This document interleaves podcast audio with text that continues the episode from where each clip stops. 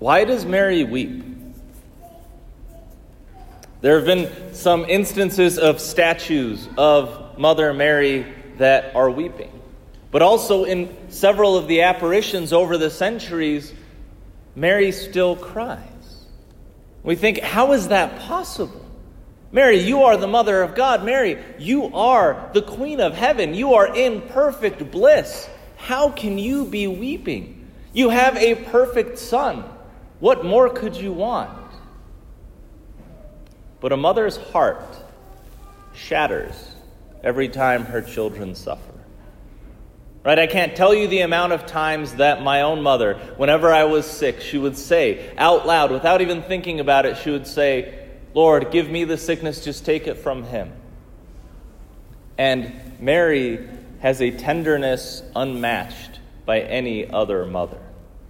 And so when we suffer, when we have lived through so much, even just in the past few years, of course, her mother's heart breaks for love of us. But she does not despair. Rather, she prays. She intercedes. She helps us every single day in all of these little ways, and often we don't even notice it. And there, too, is a parallel with mothers. I used to think it was just magic that so many things around the house were done for me. I thought, how does that happen? Well, it was a mother's love. And so in our spiritual lives, Mary, she not only has the tenderness that weeps for whenever we suffer, whenever we are uh, spiritually sick in sin, but she also has that silent work of a mother. That behind the scenes stuff that isn't all that flashy, that we don't ever even recognize, but today we should. Today we should thank God for giving us a mother that loves us so tenderly that she weeps for our sins, that loves us so tenderly that she weeps for when we suffer, that loves us so consistently that she's constantly doing so much in our lives to give us the best chance of heaven. And so we thank God for sharing his own mother with us. It's beautiful what we read in the letter of St. Paul to the Galatians, where he says, When the fullness of time had come, God sent his Son, born of a woman, born under the law, to ransom those under the law, so that we might receive adoption as sons. We have been made sons and daughters of God Most High. And on the cross, that God shared his mother with us. That's what we celebrate today. Not just that God was so incredibly humble, right? The St. Francis of Assisi calls it. He says, "Oh sublime humility and humble, humble sublimity that God would become man." Right? This sublimely humble act of not coming as some great ruler riding on the clouds, but instead as a small infant in the womb of his mother. And, and, and that today we celebrate not only that he allowed Mary to have such a role in the salvation of all of humanity as to be able to be called his mother. No, today we celebrate not just that she's the mother of God, but also that she's the mother of all of us. That on the cross, when he was winning our redemption, he said, I will not leave you alone in the struggles of daily life, in the, the discouragements that you will face, in those moments when you most need a mother's love, you can have my mother. May you never feel abandoned. May you never feel orphaned. May you never feel like there's nobody who understands, nobody who cares, because at every moment of your life you will have the very mother that I chose for myself. Right? That's how greatly God has loved us. And that's what we celebrate today. And it's the best note on which to start a new year.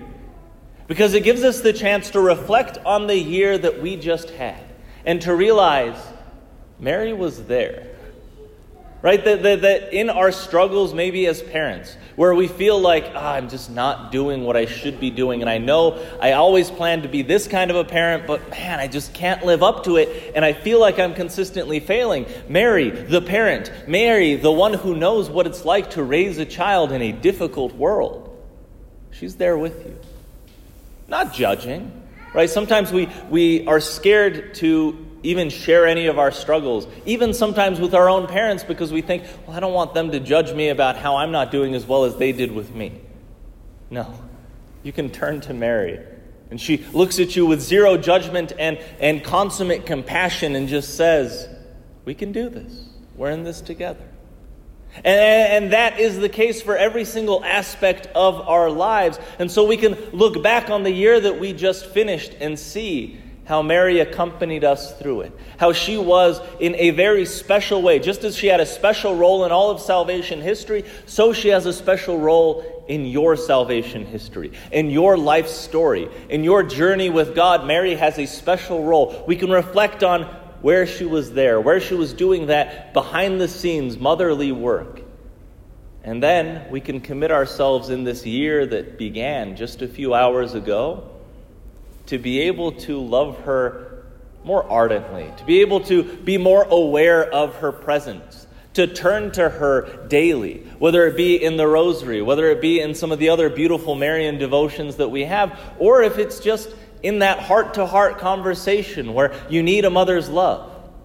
Right? The beautiful thing about the rosary, for example, is that it's just holding your mom's hand and, telling her about your day. It's just being able to jump in your mom's lap and say, like, yeah, I know I'm a grown man, but man, do I need a mother's love right now. it is that ability to be able to be reminded that in God's eyes, you're still a little kid. And He's given you a mother, and it's okay to need your mom. And so we commit ourselves, not only reflecting on where Mary's been for us over this past year, but also being more aware of her presence in this year that began just a few hours ago. To be able to journey with her and to ask her that most important question Mary, help me to love Jesus more. Right? Nobody knew him as well as you did. Nobody loved him as much as you did. So help me to know him better and to love him more. That's our question today our, our request of Our Lady on this feast day of Mary, Mother of God.